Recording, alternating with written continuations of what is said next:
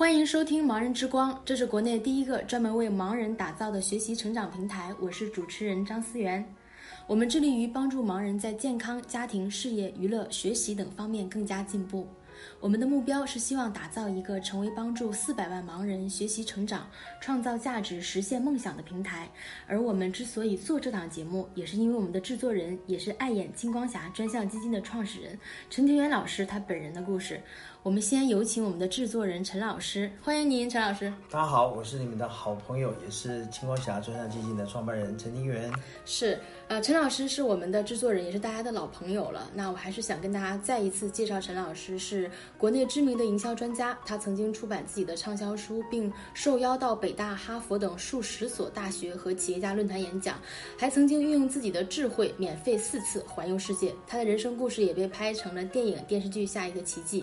可是却在人生最丰盛的时期，二零一七年因为青光眼导致失明，在接近一年的低潮后，他决定勇敢面对逆境，重新定义人生，创办了爱眼青光侠专项基金。我们致力于科普青光眼的常识和危害，并对盲人朋友在生活、医疗和心理上提供帮助。了不起的使命，陈老师。谢谢。嗯，是的，我们今天呢，呃，我觉得今天我算是人生中第一次实行网络一个热词，叫做面基。面基的意思就是说见网友，哦，就是网友见面，我觉得挺有趣的。呃，今天这一位我很敬尊敬的，刚刚第一次聊天，我觉得他做很多的事情，在我看来都是非常的有意义的，都是真的。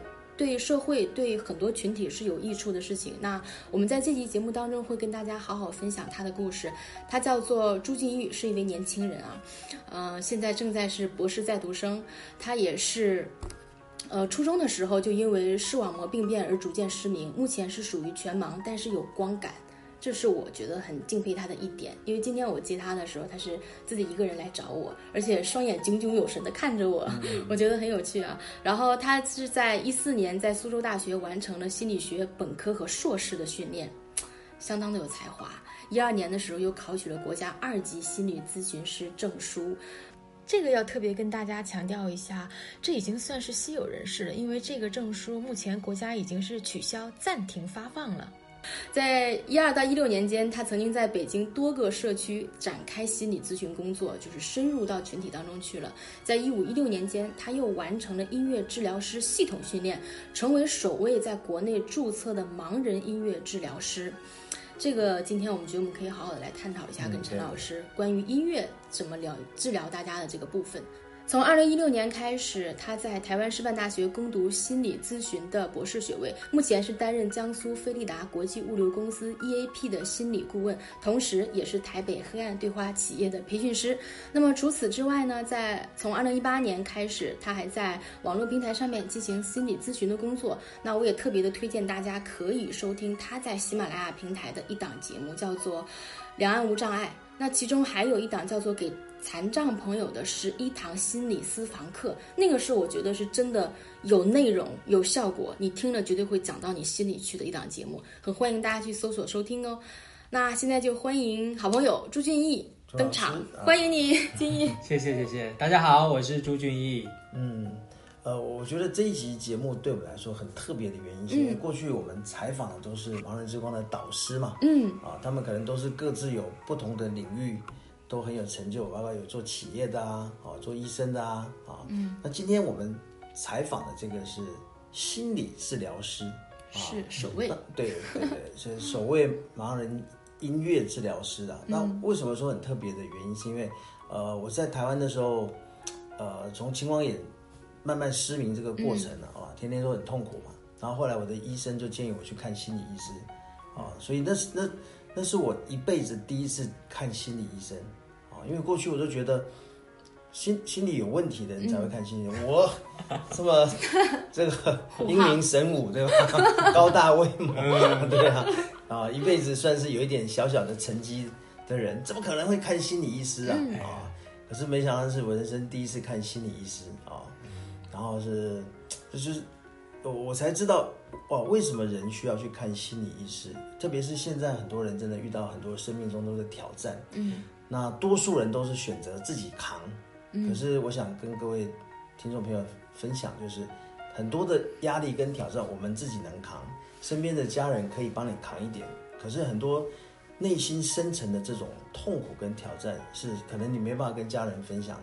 我我倒建议大家，你真的有需要的话，真的适合找心理咨咨这个咨询师、治疗师来帮助你。所以，呃，今天我们特别邀请朱老师来上我们节目，也是希望除了了解他人生的怎么逆转的这个故事啊，以及最后我们也希望能够听从他的心理治疗师的角度来跟我们听众分享啊，当你有困难挑战的时候，哎，怎么疗愈疗愈你啊？我相信这期节目一定会对你非常非常有帮助。是。好，那在请教朱博士关于心理咨询的问题之前呢，也想请您先跟大家分享一下，因为我知道您是从初二开始发现自己的视力开始变差的，一直到大二大三已经完全不能看书了。那你这中间整个的过程啊，包括发现以及家人之间的互动，你的心路历程，可以跟大家先分享一下吗？嗯，可以啊。其实这个历程真的也是挺不容易的，嗯，因为呃。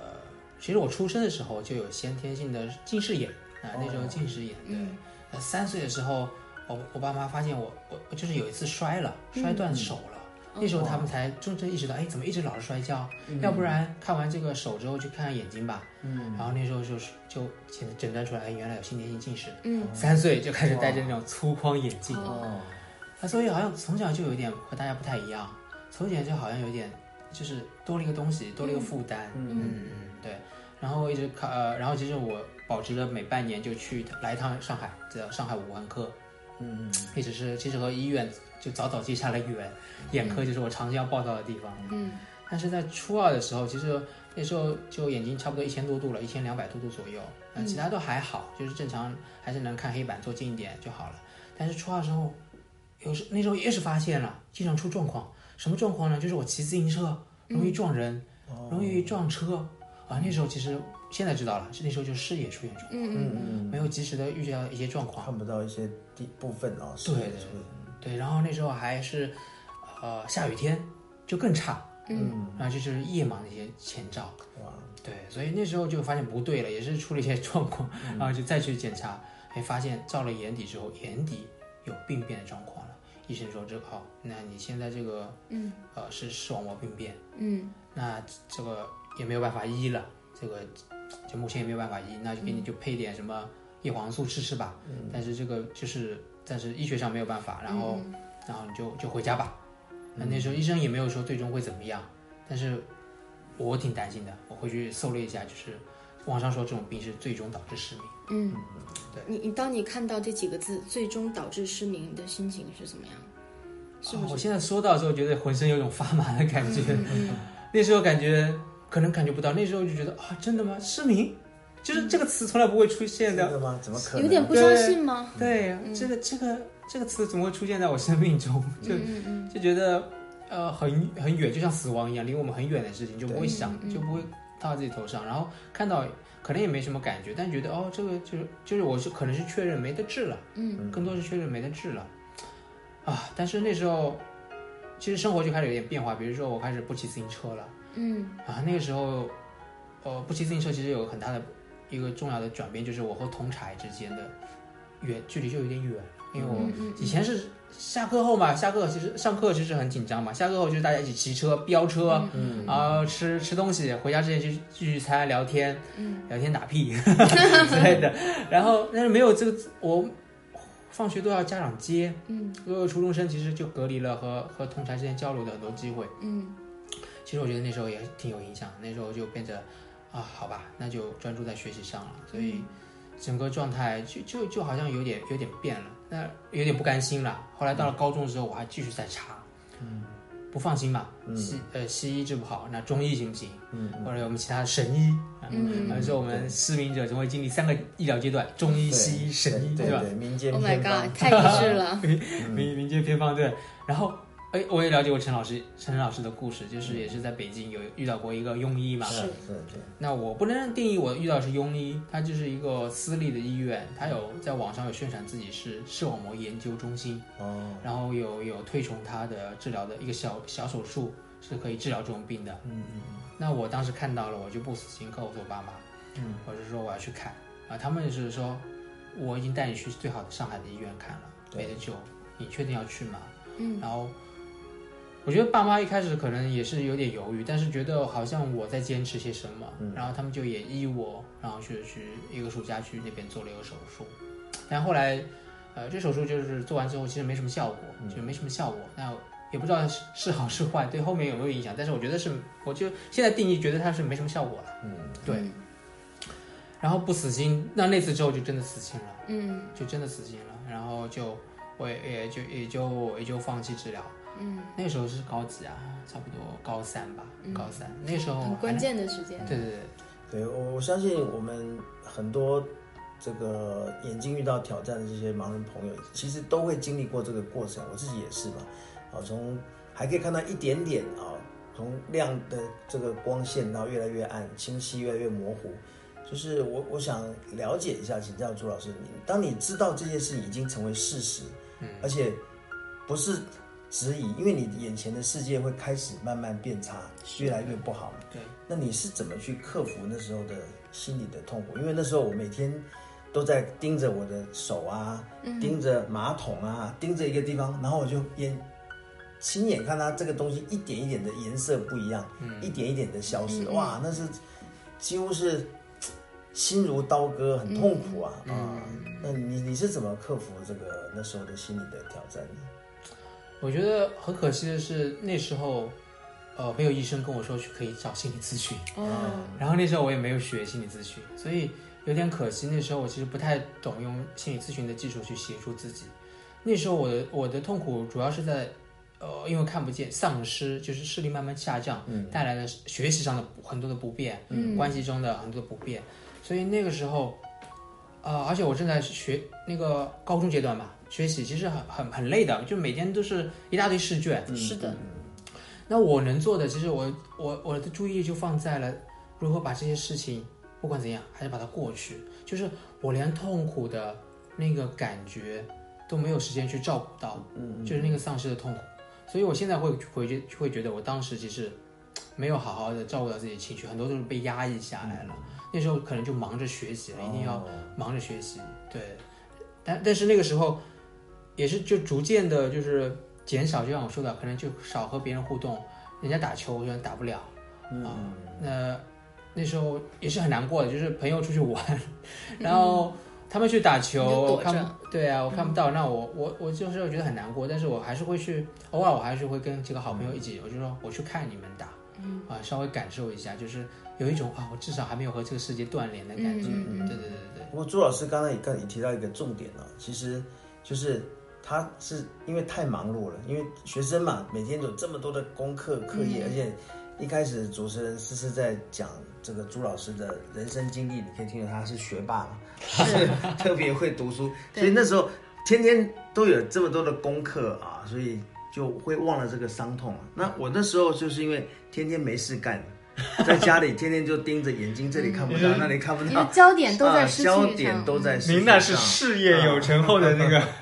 对，所以如果当你有遇到挑战的时候，你要学朱老师啊，开始认真学习，把行程排满，排满，往往也可能也会让你度。更快速的度过这个疗伤。是，然后这里也还有一个小事情想提醒很多盲人朋友的，就是在你初期发现眼睛有状况的时候，真的不要不相信，因为我发现我们采访这些盲人之光嘉宾们，包括陈老师自己也是，最开始医生会警告说你三到五年可能会失明，你要注意啊，可是就觉得我字典里没有失明这两个字，怎么会呢？怎么会跟我划等号呢？所以也再一次温馨的友情提示大家要重视。起来，不管是眼压也好，你的各种视力的状况要去重视，定期做眼睛的健康检查。对，大医院。是的，那刚刚朱老师听家长要听专家的话，听专家的话，真的不能盲目找江湖神医，这只要各种偏方啊，要寻求医学。但但是从心理学角度上讲，嗯，这其实也是一个必经的过程。就心理学上讲，丧失的五个阶段，嗯，它第一个阶段是否认。嗯，就是当我们知知道我们对我们有东西会有会消失的时候，我们否认不承认它存在，不可能啊，呃，不存在，我怎么可能这遇到会得这个病啊等等，这个心理机制的确是存在的，就是我们会对一个呃突然的东西对的丧失会有一种否认，对对对对。哦，朱老师，我觉得你的这个分享对我很有帮助，我很喜欢。就是你是用很学术的这个，让我一下就懂了为什么大家都会不接受，因为很多人开始失明或是有其他身体的残障。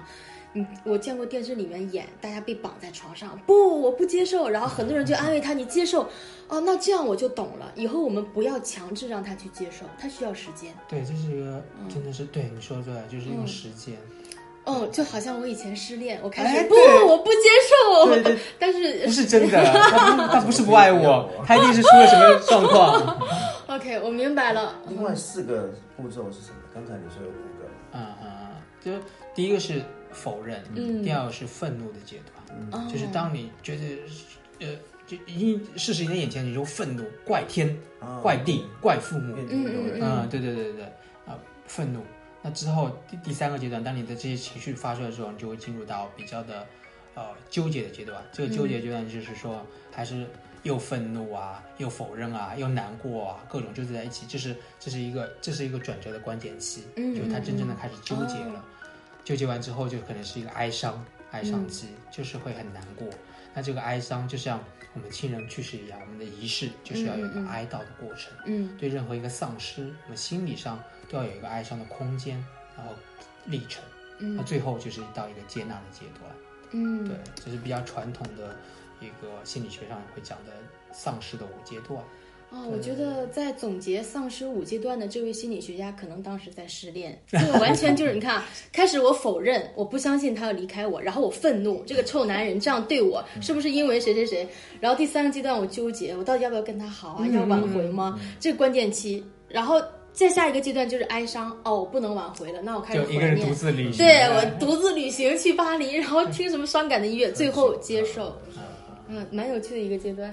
听起来思思很有经验，思 思真的很有经验。跟陈老师学的啊。他是很多朋友的经验的。什么啦？开玩笑啊。呃，我就是觉得听朱老师聊天，我确实受益良多。那我刚刚有听到你分享说，有一个阶段，你就是高三的时候，你会不跟朋友出去玩，你会躲。嗯。啊，大家打球你会躲，因为觉得。就是心里开始不舒服，开始不平衡了。那我之前有听您分享一些人生经历，我我注意到一个点，我觉得很有趣，也希望你能跟大家分享，就是你跟妈妈之间进行了一场出柜之战。嗯，我相信听到“出柜”这个词，很多年轻的朋友会身上一惊啊，怎么回事？那这个此出柜非彼出柜，所以也分享一下，因为我觉得你出柜的那个经历是你走出你痛苦期的一个关键期。嗯嗯嗯，所以你是怎么走出来的这个过程？对对，因为我的眼病是那种慢慢的变差，嗯，所以我就想慢慢的减少一些呃事物，呃，就是尽量把精力做在放在能做的事情上，嗯，所以直到差不多到大二大三，我的生命就不断的在做减法，随着我的视力的上升，我在做减法，嗯，减少社交，减少娱乐，呃，减少外出，等等等等等等，然后我就觉得我慢慢的就像躲进了一个柜子里。啊因为我要保护自己，呃，又可能没有办法承受外界的很多东西，嗯嗯，等等，我就倒进那个柜子里，直到我就捡到了一个零，捡到了一个到了个极限，我就觉得哇，过柜子里好憋哦。我那时候可能就比较大二大三暑假吧，别人都在可能去玩，呃，做社会实践实习，那这些对我那时候已经基本上看不见了的人来说，我就什么都不能去，我就只能在家里待着，然后我整个暑假两个月，你想。两个月在家那种感觉，就是我至少我知我知道，我之前就躲在房间里，就是听有开始听有声书，嗯，一开始还好，就是还没有去的，以前很少听，听听还没有去，听一段时间。就很厌倦很腻，我为什么一直对够了，我就一直待在这里，就我觉得不应该是这样，我我是我我要我要我要去呼吸新鲜空气，嗯嗯嗯，所以我就看着我那个之前有领过一个盲杖放在角落里，我也不知道怎么使用它，我就觉得。这个东西好像听说是可以帮盲人，嗯，但是我还不不没有认同自己的身份是盲人，你在否认，哎，戳的很重哎，然后对那时候就否认，那我觉得这个是真的是一个很关键点，就是你没有拿起手杖，你可能就是在还没接受，还没有还是在否认阶段，嗯，所以我就觉得那个那个那个手杖就是我打开我的柜子的钥匙，嗯，对，拿出手杖或者说那时候其实拿出手杖我。我也没有真正的开始使用手杖了，只是开始接触手杖，我就开始说，就觉得自己要往外走了，往外让让别人知道我的状况，啊，朋友可能只知道你，哎，你怎么不打球了？你是不是现在越来越学霸了？啊，你你怎么不来唱 K 了？这么多妹，你不要想认识新妹吗？你难道真的现在已经已经超脱凡尘了吗？我说，哎，哎，对我就不跟不会告诉他们我为什么躲进柜子里。对他们以为我躲进了一个象牙塔，一个学术殿堂，其实我真的是一个很黑暗的角落。对，所以后来就真的觉得憋不住了，就是我不能再这样子了。对，就是好像真的是憋到极极限的一个一个一个瞬间的时候，我就觉得有个力量要冲破，我要我要出去，我要突破。嗯嗯。啊，那个时候开始就寻找一些资源去突破了。嗯嗯。对对对。也是从那个时候开始，你。开始接受拿着盲杖走出去了。对，那个时候开始接触，呃，开始去主动去了解了。嗯，还没开始真正拿盲杖走出去了，开始摸摸盲杖，嗯，玩一玩，这样子。我觉得这个接受的过程当中是很难的。我我我也是一样，因为那时候很多人就叫我去学这个，这个拿盲杖定向去走路啊，我拒绝才不学，因为那时候我始终还是依稀。有抱着希望，是我眼睛还是会复原的，我会看得见的。现在医学这么发达，一定有药可以治疗。所以我觉得，我如果去学了，不就代表是盲人吗？对。第二个就是那时候要去办那个残疾证嘛，我也是非常拒绝的。嗯。办了不就代表我就是了吗？对。不是，我还会再恢复的哦。对。所以那时候的其实是不是和你拿不拿这个东西办不办证没什么直接关系，就是心理的那个障碍，觉得盖章认证了，对，接受不了。那朱老师刚才有一点是，他拿到那个盲杖的宝剑，他他的这个想法改变了。嗯，那我我那时候是怎么接受认定我自己是盲人这个事实啊？嗯，因为我相信中国一年有四四十五万人啊是中途失明的盲人，他是因为意外啊生病。啊，可能每一个人都需要经历这个过程啊。那那时候我是怎么去去接受这个我自己是盲人这件事情？实际上我是被强迫的。哦，因为我们刚才有聊到我们共同朋友甘仲维博士，哦，我们自己也有有没有节目也采访过他啊？大家可以回听采访这个台湾第一位盲人资讯工程博士甘仲维。是我去拜访他的时候，是他强迫我的。握着我的手，拿着盲杖，然后带着我走。当时那时候，他带着我走的时候，我我我记得那时候我瞬间整个人是懵的。嗯嗯嗯。那时候我还有一点点视力嘛，那因为甘博士他两个眼睛已经完全是看完全看不见。嗯嗯。我想说，怎么一个完全看不见、完全看不见的人带着我来拿着盲杖走路？那个瞬间，好像我就感觉好像我自己接受了，而且仿佛我觉得，哎。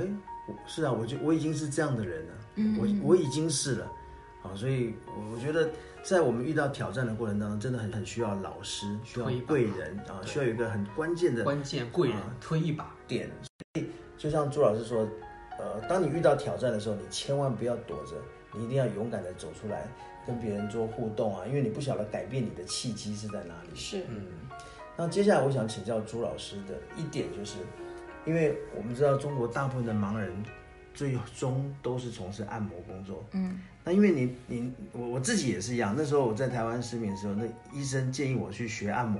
嗯，啊，哇，天哪，那时候我真的接受不了。我想说，我五十几岁去学按摩，那呃朱因为朱老师您那时候还年轻嘛，我我在想啊，正常来说，可能家人也好，或者是有人会建议你，这个是不是要考虑去？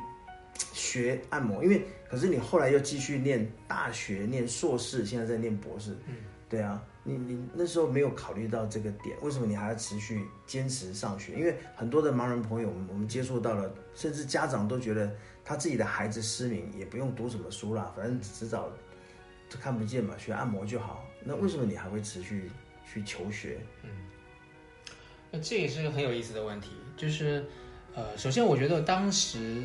我是渐渐失明，那时候求学阶段基本上还不是定义我为一个盲人，然后他们也他们可能也是在否认阶段，不会认为我最终会失明，所以没考虑没考虑的那么远。嗯嗯嗯。然后第二个也是，呃，我甚至不知道盲人大部分是做按摩，因为我甚至不知道，呃，全中国有这么多盲人，哦没接触到。对，我只不知道有这么多盲人，知者无畏。对，不知者无畏，所以我根本就不知道有盲人按摩这个技术。如果知道。说不定我真的就可能真的去先学，因为因为因为那个那个感觉就是一个稳定的工作，一技之长嘛。嗯，是是。对，其实我当时也有这种心理，我在什么时候呢？初中毕业，初中毕业我有个有一个选择，就是那时候选择就是，呃，可以去读那个师范类学校，师范类的五年制的大专，那个就是可以当呃老师嘛。那也是老师也不错嘛，嗯。也不要读高中嘛，高因为我觉得因为初中不是发现了眼病了嘛，那我就觉得继续读，就家我们家里会觉得，呃，继续读书就对很伤眼睛嘛，那你要不然就感觉就简单点读一个呃五年制大专，嗯，对，其实后来觉得五年制大专不错，因为那时候，因为后来读五年制大专的人就找到就是工作很好，因为师老师的工作是很好的，在目前看来，就是我们毕业都找不到那么呃优越的待遇的工作。然后那时候，但是我那时候为什么不选？因为那时候大部分是所谓的所谓的成绩不好的人会去读的大专，好的人都会去读高中。那我也是受应试教育的这个影响，就是觉得呃一定要读大学啊，就是呃有一有一种这种就很无意识的往前推，我就觉得当时的成绩也不错，然后我也就是继续继续读。我当时应该说有有个简单的犹豫吧，也是有个简单犹豫，但是正是因为那个不知者不罪，不知道以后真的是会看不见，所以嗯所以最终就觉得，哎，那就读还是继续读吧，走到哪算哪。嗯对，就是这样子继续往求学的路上去走。那读了高中就自然是大大学。哦，那呃，因为你后来选择的你的专业是心理学这个领域嘛，那其实普遍来讲的话，心理学在广大家长心中应该不算是一个会让孩子去读的热门专业。包括从就业讲啊，很多人可能更倾向于金融啊，或者文学系的啊，就是就业面更广一些。那尤其是我们的刻板印象，就觉得视障者如果读心理学，那我来咨询的时候，他能看到我的眼睛吗？那我会担心他能够走进我的内心吗？呃，所以就是，那你当时在选择专业的时候，你怎么会选择这个专业？就是让我很惊喜，蛮惊讶的。这个其实也说到不知者无罪，就不当时不知道看不见会做心理咨询，有时候会遇到困难。嗯当时只是想到以后看不见，哎，那时候好像真的会就就去考虑了，以后看不见，那好像现在社会，我想到就是都要用电脑，是吧？嗯那我当时就是也不知道有什么读屏软件啊之类的，就觉得好像都没办法。那我想用嘴巴可不可以工作？嗯，有什么可以靠嘴来生活的？然后就想到了那个曾经小时候暴露年龄的点就来了，就是看过那个《成长的烦恼》这呃，一部部美剧。一部美一部美剧，然后里面有 Jason Seaver，就是男主角爸爸，然后他就是一个精神科大夫，他他在家吸引我的就是他在家办公，然后就是和人谈谈话，就治疗他的病人。嗯啊，医生嘛，好像有一种光芒，然后有一种就是就觉得还不错，然后又是用嘴巴，我就觉得好，我要选心理学，然后当时就选了心理学。但是你看，真的是就国内的生涯教育还是缺乏了，其实没有人告诉我那你应该选什么，我就选了一个应用心理学，但其实更对口的可能是临床心理学啊、嗯，啊之类的。所以他们的区别是什么？临床心理学就是一个医学院的，它有一个医学学位，医学学位就是可以有医师证照。就可以直接面对患者。对，就是它最重要是进入到医学系统，OK，然后走的是医学的通道，嗯，晋升通道，然后它是有更多的是药物治疗，它可以开药，有处方权。哦，但我们做心理咨询没有处方权，明白了。对我们被一精神科大夫看来是一种辅助他们的治疗方式。所以当时看的这部美剧对你有影响。是的，嗯，你不禁让我想到，我知道我们国内很多就是更早一批的最顶尖的律师，我知道啊有很多人是看新加坡的一部电视剧叫《法证先锋》。哦我也看过，你也看过？就做律师很帅，然后出庭穿大褂打官司，然后赢了很帅，所以很多人学法律。嗯那你当时决定选这个专业，你父母有支持你，就是都觉得好啊，你随你选择。嗯，对，父母当时，诶其实父母也是，就也缺缺乏生涯生涯的方面的知识，嗯对对他们来说就好就选，他们也也考虑到眼睛的部分，就也是一起讨论这个事情的啦。嗯，对他们听到了心理学，哎，好像是听上去好像挺适合你这种嗯不好的人去。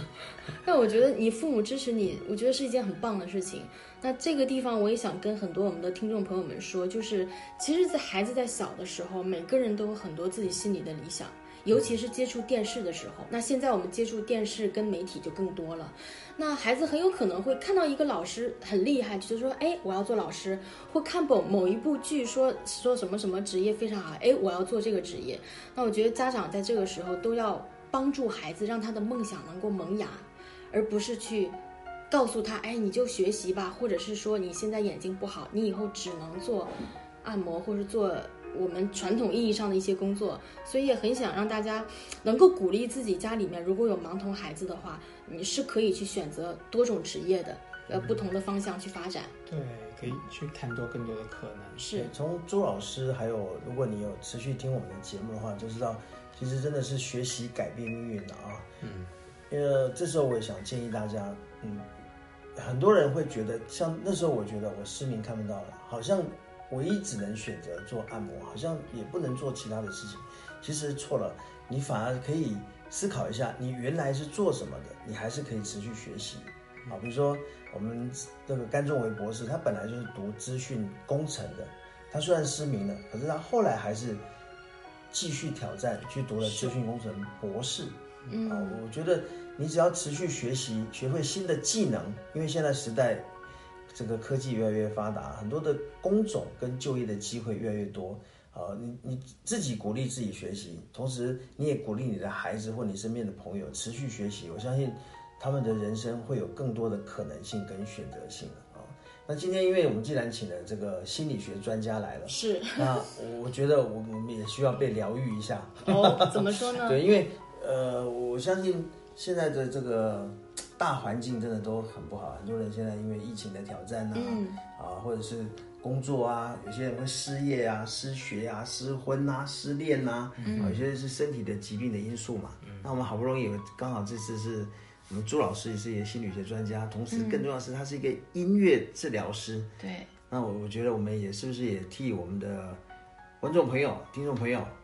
或者思思你自己有心理上的问题，你可以请教一下。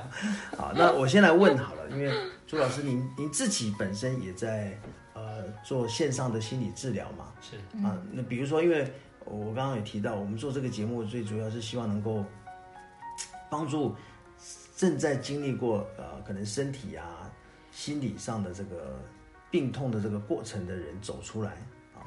那假假设像我好了。像我是五十三岁中年失明了，可是那这这这时候遇到现在的我，假设我现在请教你，嗯，你会怎么去建议一个这样的，不管是几岁啊，中途失明也好，或者中途遇到人生的一些挑战的人，怎么去？你会怎么去？嗯，提供帮助，或者是我应该怎么做？嗯嗯嗯。那一个中途失明的来访者，呃，能找到心理咨询。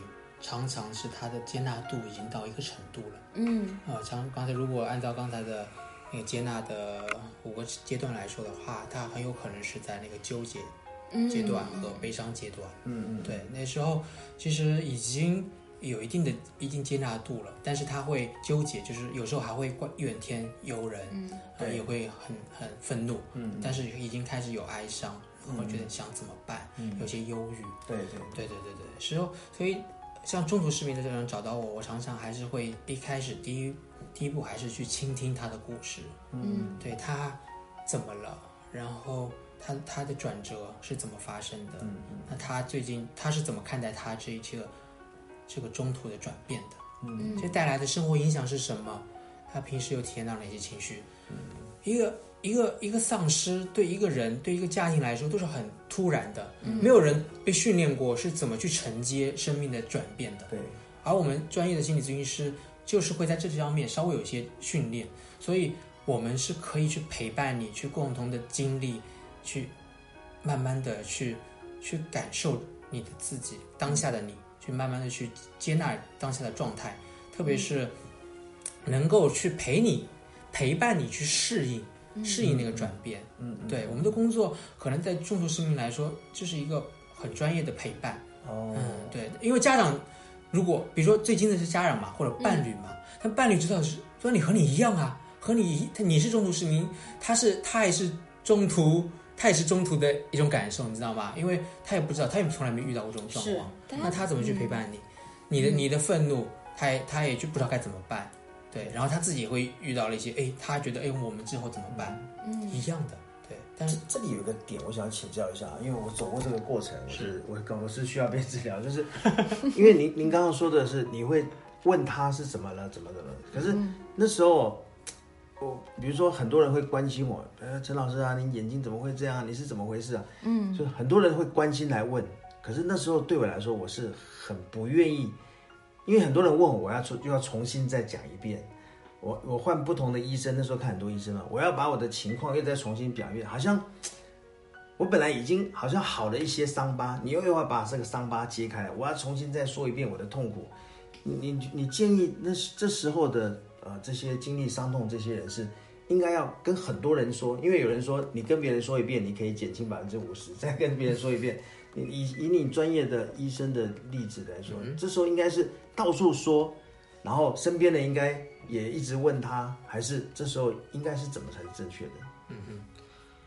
当你如果能够到处说的时候，我觉得已经没问题了，那你就到处说吧。嗯。当你觉得不能够到处说的时候，你就不要到处说。嗯。对。如果从简单时候就这样子，但是为什么跟心理咨询师我会问他怎么了？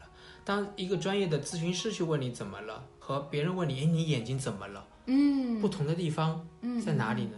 在在于的是别人好奇的，真的是你的眼睛的状况。嗯，他要他想知道的是你你发生的这个事情，一种猎奇的心态，就像呃伤疤，我们要去治疗个伤疤，我们当然可能是要去把它打开的。嗯，但是最重要的是打开后你能不能对它上去撒药。嗯，如果你不能，你打开不能撒药的，那就是有二次伤害、三次伤害。嗯，对对，所以。所以，当你觉得你和别人说的时候，其实你就觉得很痛，我不想说了。那你千万不要说，因为你你说的那些经验，说明没有给你带来疗愈。嗯，对我们，我们要，我们每个人都希望被别人了解，嗯，我们都希望自己的生命故事被看见。对，但是我们这种看见，不是看见我，我有我发生了那个车祸，嗯，我发生结识的过程，我看见的是，呃，这个这个事情对我带来的影响，我现阶段的痛苦，我现阶段难过，你是能够被陪伴的。对，那个是最重要的。所以说是好的方式，不只是要找对人说，对，这个蛮重要。如果对方是一个能帮助你的人、鼓励你的人，这可以跟他讲，是能听，对，是一个听，很倾听很重要。在我们学这个，其实这十几年的学习，我就学一个耳朵听。啊，那朱老师，你会给，比如说像。当时的我在受苦，在痛苦当中，天天都很难过嘛。嗯，那你会给家人什么建议呢？因为你看，这每年这四十五万个中途失明的人，嗯，他的家人，因为当时我太太也很慌张，一开始她也不知道怎么鼓励我、安慰我，就是我哭的时候，她陪我哭，嗯，然后只能他他也不知道怎么鼓励啊。那你觉得这个时候身边的这些家人朋友应该怎么去帮到？呃，现在正在。疗愈的这些人，嗯，啊，我觉得身边的人是很重要的，嗯，因为身边的人是第一个，就是最亲近的人，对，的确很重要。从态度上讲，我觉得，呃，不要比当事人更难过，哦，也不要比当事人更快乐。哇，这个度真的要掌握很好，哎，不容易，对，不容易，这个度真的不容易。而且，呃，您继续说，嗯，哎，这个这个态度上，其实真的是不容易做到。嗯，因为因为我回想起一些细节啊，比如说我在陪伴陈老师的时候，在第一年的时候，那我我觉得我还算是有一点灵性啊，对不起，稍微夸了一下自己，就是我尽量会少说你看，或者是你看这个，你看我好不好看，或者是啊今天外面怎么样，我会。尽量避免说这样的话。嗯。可是我注意到我们身边的家人有一些家人，他真的是无意的啊。可是他真的有时候会说啊，好刺眼睛啊，这个阳光。嗯。就比如说夕阳照进来，他觉得刺眼。嗯。然后后来有一次，陈老师跟我分享说，他说，我多希望我也被刺眼。嗯。就是这样的细节，所以陪伴的人真的要注意这个用词啊。对，陪伴你要知道你当事人的情绪状态。那就是要将心比心。你这么说的话，我觉得我真的是很在意陈老师。我觉得都都需要学习，都是一个从因为，呃，像我中途失明的人，我需要重新学习面对我的人生，包括生活所有的一切都要重来。对对。你本来觉得很理所当然的食衣住行的所有的一切。现在都需要重新学习，包括身边的家人也要重新学习。好的东西不能乱丢啊，好这个固定的行进路线的这个位置不能乱乱摆放啊，还有沟通的这个交流这个过程。对，这真的是都都需要有人指导了。对对，所以所以你们青光侠基金会在在做，不仅做个体支持，做家，而且做家庭支持，这是这是最重要的，我觉得。嗯，是。这个整个家庭的支持，因为没有人会。知道怎么让市长重建？是我我还想跟您探讨跟请教一个问题，就是我之前有听过一种说法啊，这也是真实的，就是在我去餐厅吃牛排的时候，那个最顶级的牛排的那个牛肉很贵，可以卖到几千块，那个牛是听莫扎特的音乐长大的。然后喝牛奶，然后它就是它的肉质就是很特别，然后呢普通的牛肉呢，可是就是正常长大的啊，所以就是说这个音乐啊，对这个生物的肌肉跟生物的成长是非常的有效的。那基于这个故事呢，我也了解到社会上会有一些学科，会有一些各种各样的群体，大家会讨论说，哎，你悲伤的时候听什么音乐，或想让自己状态好的时候听什么音乐。那我觉得这个对心理是有帮助的。可是从您的心理治疗师，而且尤其您是音乐治疗师的这个角度来说，您对于音乐能够影响人成长啊、心情啊、治疗这个事情，您怎么看？嗯嗯，我觉得音乐的作用非常大，嗯，非常大。音乐与人们最内心的层面有连接，嗯嗯，并且由内而外的能呃引导人，引导人的情绪，引导人的情绪，甚至可以。呃，很赋能，嗯嗯，对，很赋予新的能量，对对对对对。所以您会特别推荐大家听什么样的音乐吗？呃，我一般工作的时候会和我的来访者、当事人去讨论适合他的音乐，为他专门定制他的专专属于他的音乐处方。嗯嗯。但是像平时我做演讲的时候，也会推荐一些呃，可能看大家的需求。会是什么样的音乐？有些，因为我像在做企业 EAP EAP 的时候，常常带压力团体，那我带的更多的是平静的一些音乐，平静，然后配合着大家教教育大家一些放松的技术、呼吸的技术，对。哦，所以这也可以用到企业团队当中的。对对对，就非常好用，非常好用。那我可不可以理解成，就是比如说我们看《哈姆雷特》，有一句名言说：“一千个人心中有一千个哈姆雷特。”所以说，是不是对于音乐，对于人来说，就是。每个人可能听到的感觉是不一样的，就像您说的，要有自己专属定制的，它没有一个固定的模板，对对对，这样子的。嗯不过选择音乐是真真的很重要了啊，嗯，这个，所以当然我建议大家，当你在心情不好的时候，千万不要听那种悲伤的歌，伤心伤心的时候别听慢歌啊。对啊，如果你你刚好现在失恋，你听什么背叛呐啊，什么伤心太平洋啊，那可能会万劫不复啊。应该听一些正能量的歌曲，嗯啊，节奏轻快的歌曲，嗯啊，或者是这种这种国歌啊，这种这个振奋人心的，振奋人心会会影响，更会更会改变你的整个情绪跟状态了啊，所以。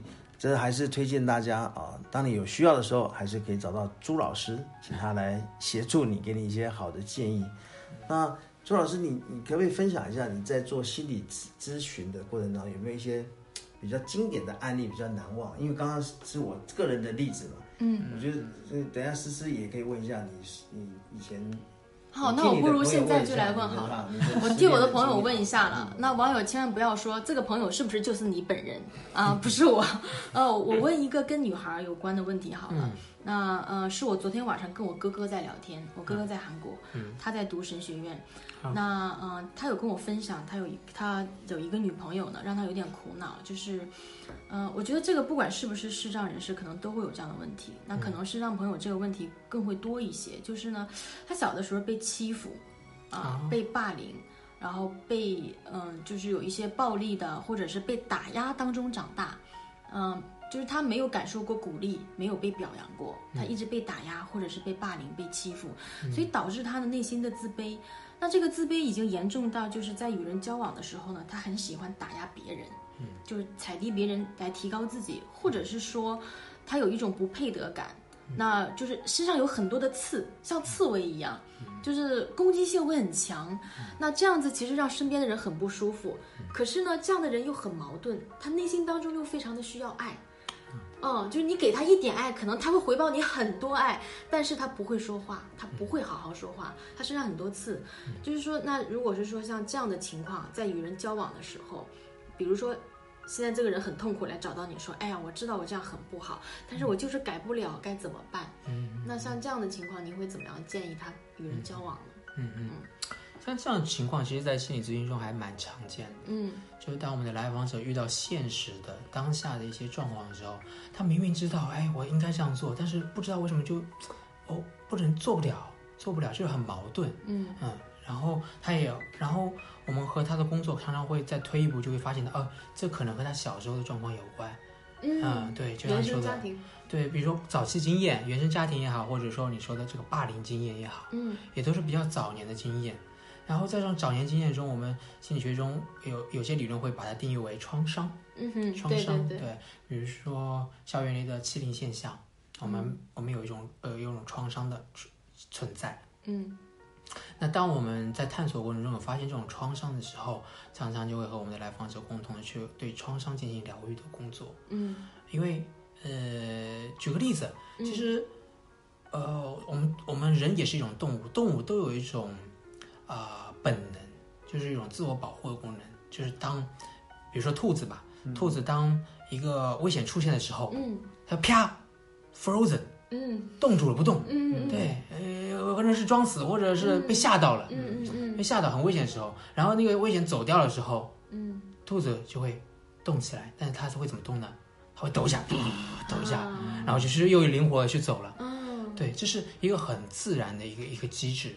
嗯但但人的部分有时候是没有这个机制的。嗯啊、很多时候我们在受欺凌，或者说一个、一个一个触一个伤一个一个攻击过来的时候，我们被吓到了。那个时候其实是人的大脑啊、身体啊都是有一种短暂的断电。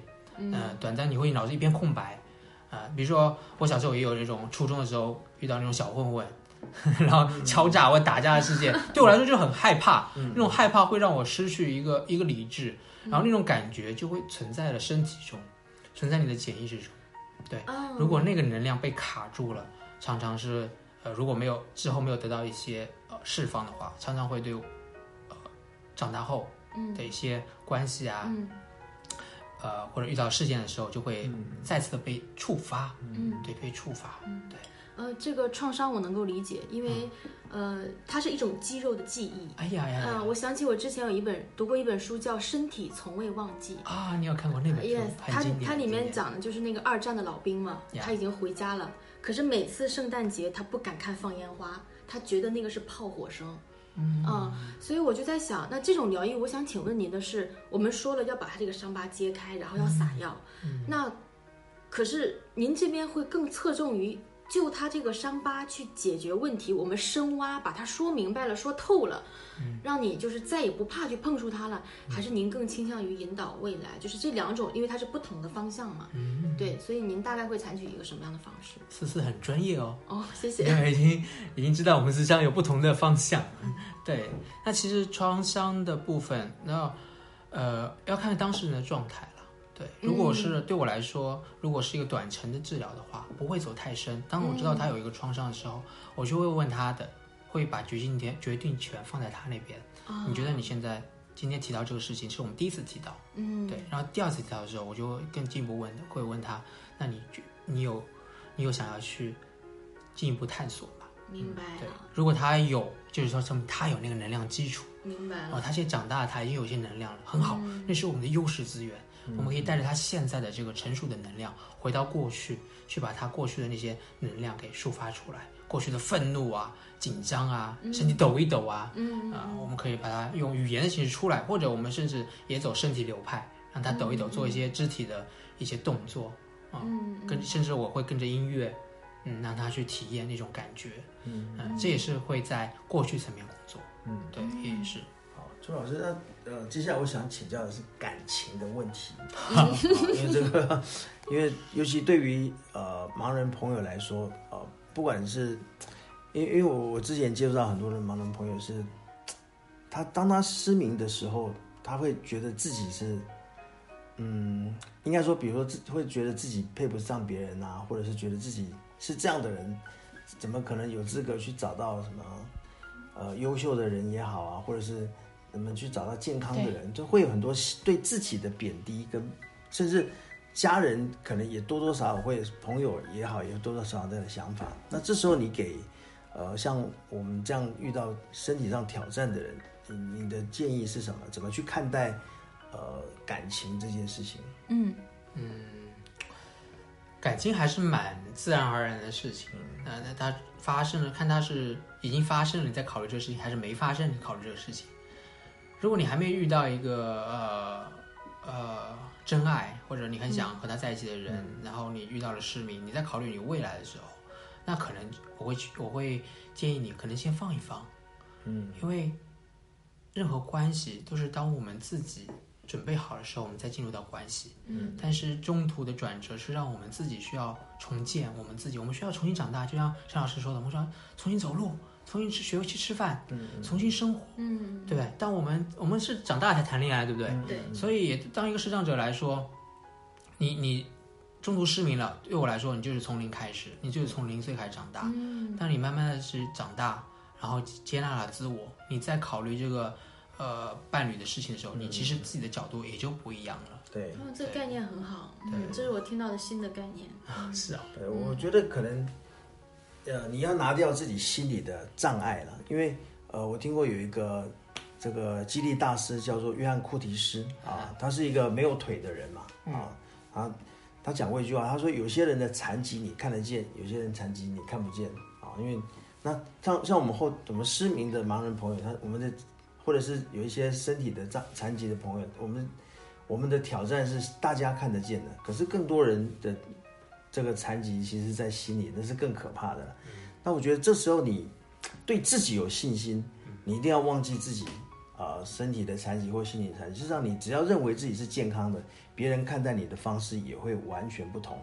好像我我我像我们采访那个吴京老师，哇，他这个他真的是 Amazing，非常阳光、非常开朗，就是你听他讲话，你完全感受不出来他是一个身体上有残疾或者心理上有残疾，所以他吸引的人都是优秀的男士因，为我觉得如果我是男我是男生，我会爱上他。对，而且吸引的他都是很健康明眼人，所以他完全没有这个负面想法，他也不觉得啊我自己是盲人，所以我就要找。呃，这个也是盲人才配得上，其实他完全没有，所以还是心理的这个因素比较多。像我也觉得朱老师也特别了不起，因为我们听他的节目，因为我们还我们虽然我们一开始就知道他是这个盲人嘛，可是听他的节目，不管他接受采访也好，或采访别人也好，哇，很开朗，很乐观呐、对，而且很幽默，对各种词都是非常的幽默。问题是你不正常的原因是因为，通常我们视力有问题也好，或者一定会有一些情绪的挑战跟波动嘛。嗯对啊，你你是怎么做的？为什么你会这么开朗？是因为父受父母的影响呢，还是后天你是怎么修炼的，才会有这样的一个这么健康的状态啊？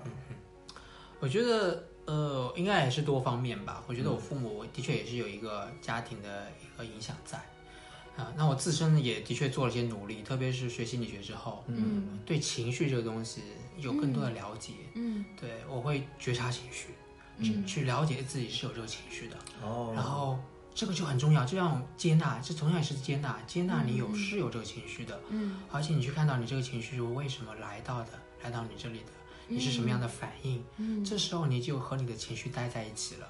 嗯你的情绪，我们的情绪是有个意义的，任何情绪，人的情绪都是有意义的。嗯，那它的意义被你看到了，它的讯息被你接收到了，它就飞走了，就像信鸽一样。这可不可以举例一下啊？因为有些听众朋友可能不一定可以听懂。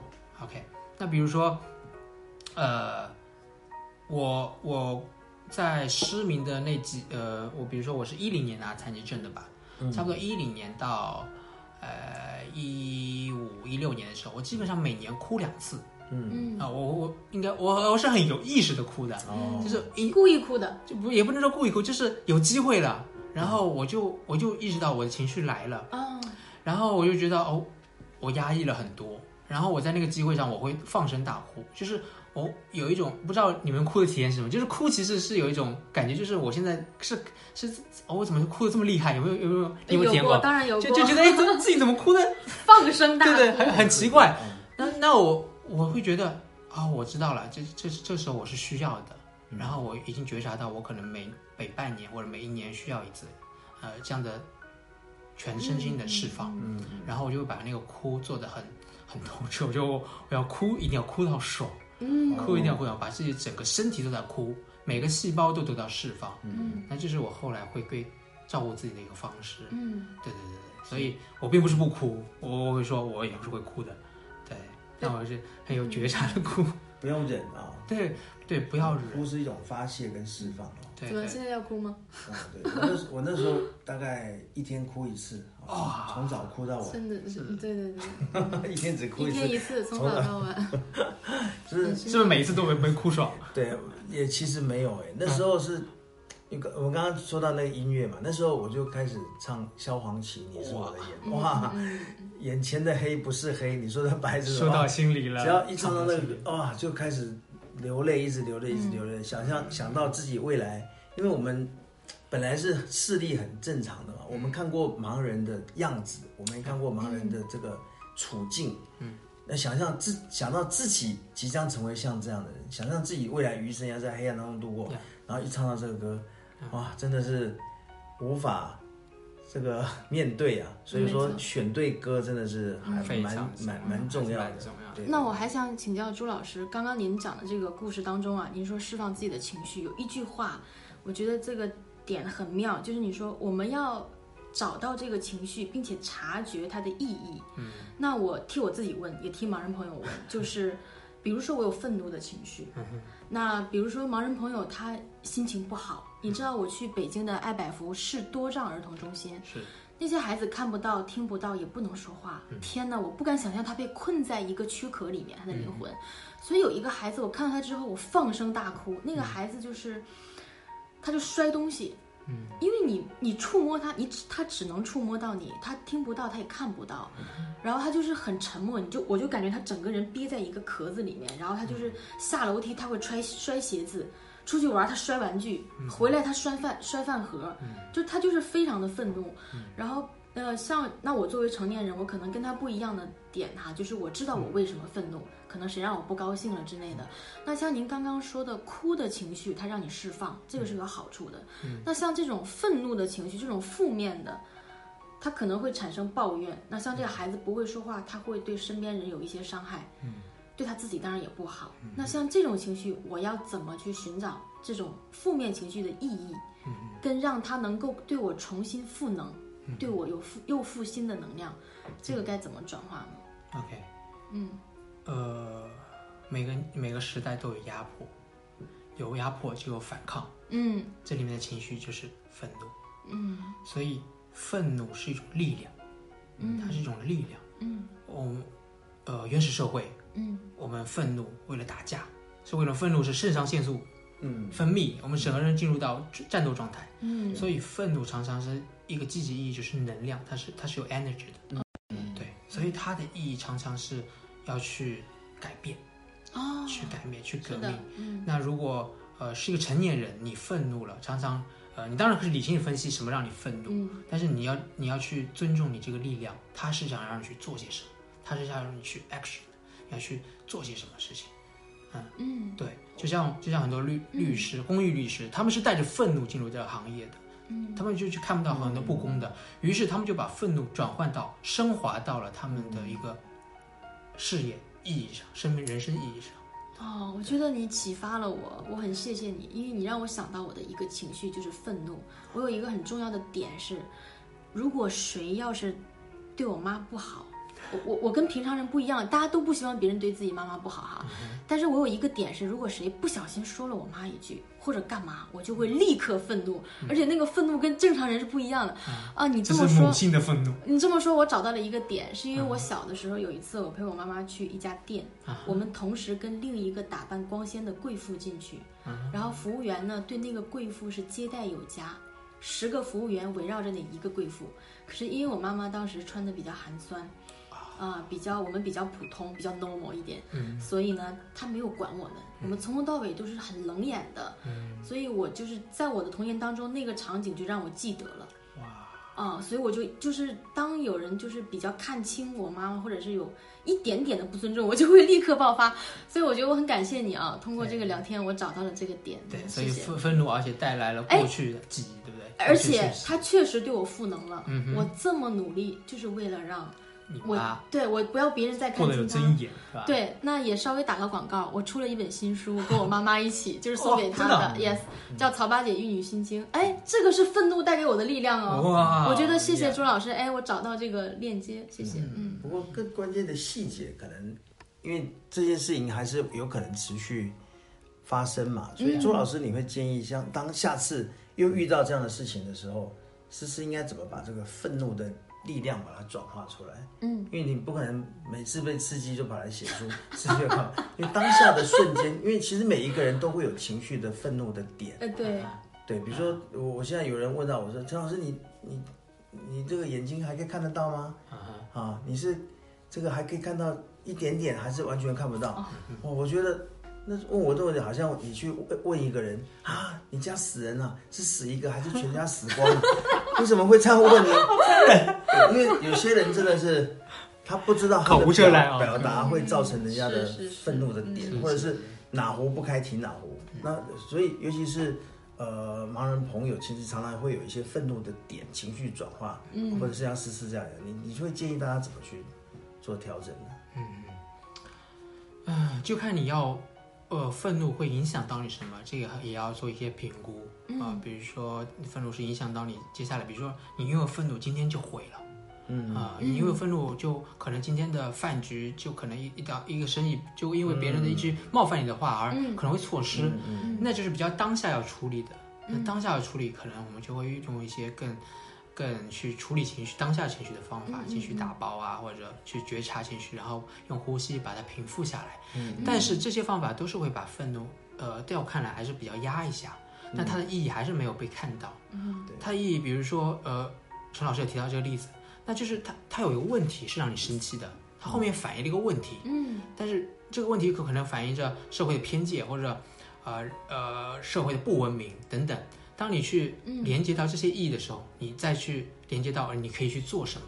嗯嗯嗯对，当比如说《星光侠》这一档节目，《盲人之光》被更多大众知道的时候，大家就会知道，哎，对于一个中途失明的人，你不应该这么口无遮拦。嗯，对，那那他当不断的人，呃，也受到这个影响，甚至被陈老师知道，哎，有些人就是听到了你的，所以下次说话的时候就更加的注意一些了。嗯那这个就是得到一个很好的升华，你的愤怒就转化成一个力，一个行动，一个行动带到了很多改变。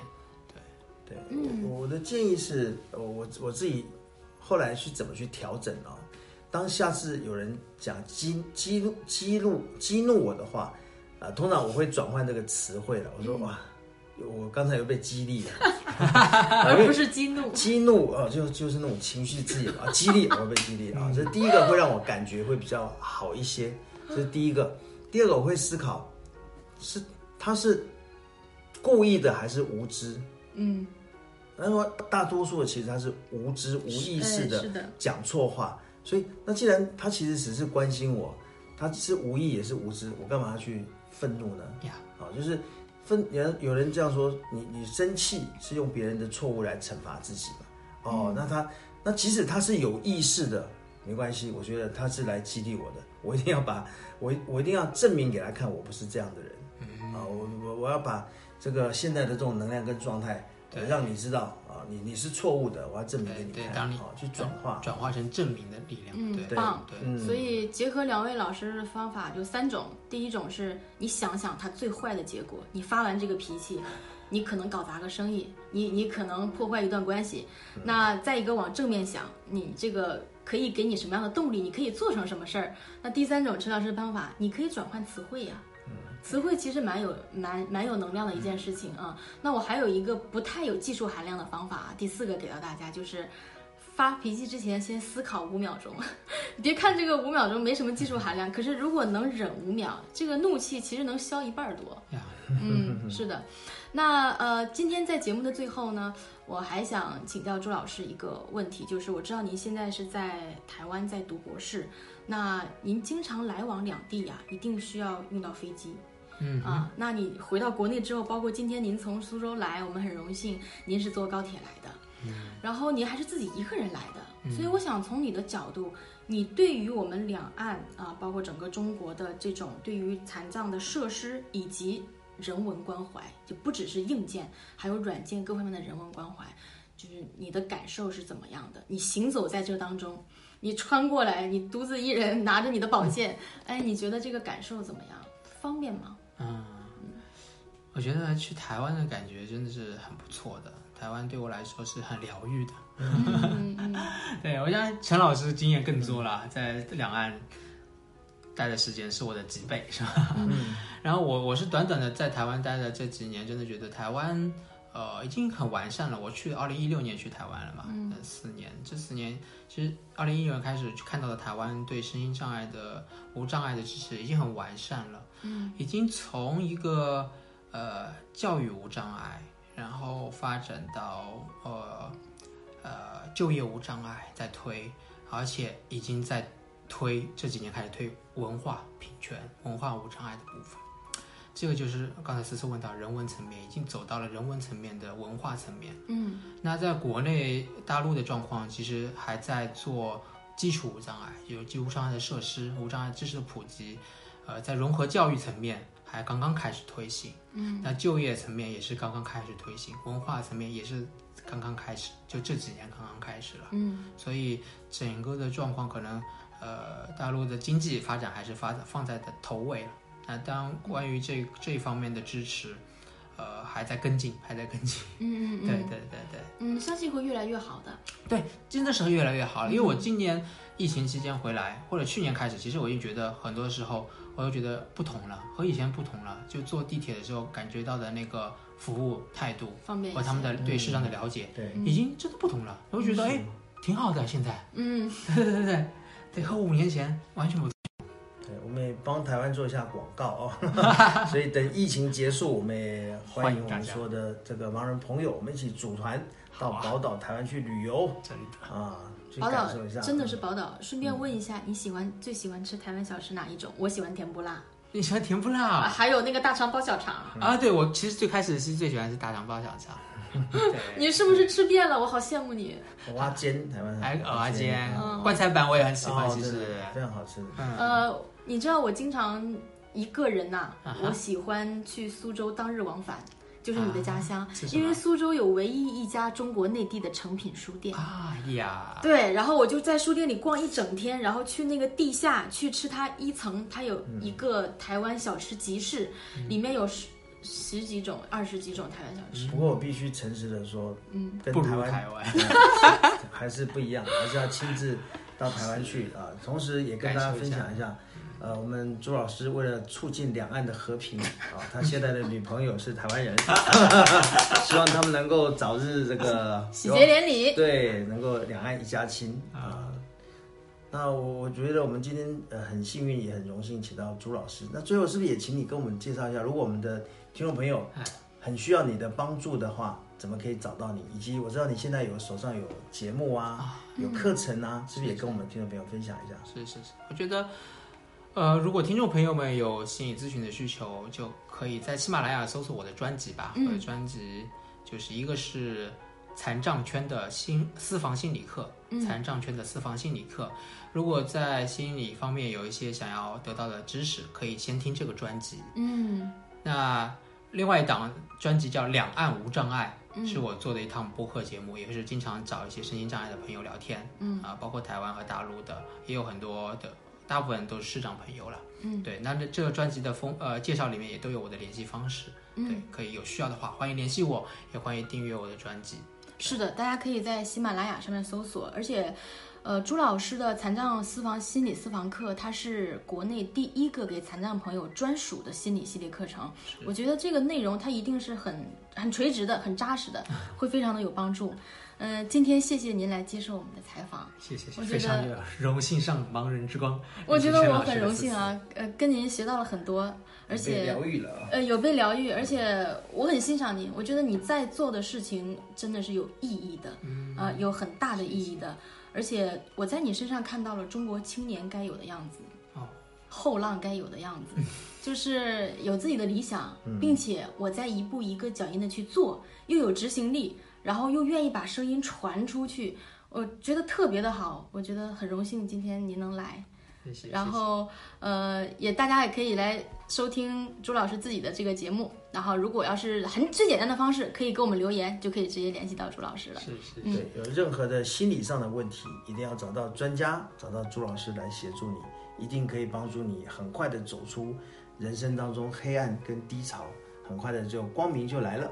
是，也谢谢陈老师这一集能够联络到朱老师，我觉得这一集的内容我自己很喜欢，也很受益良多。好的，谢谢。那亲爱的朋友们，我们就下一集再见喽。再见，再见。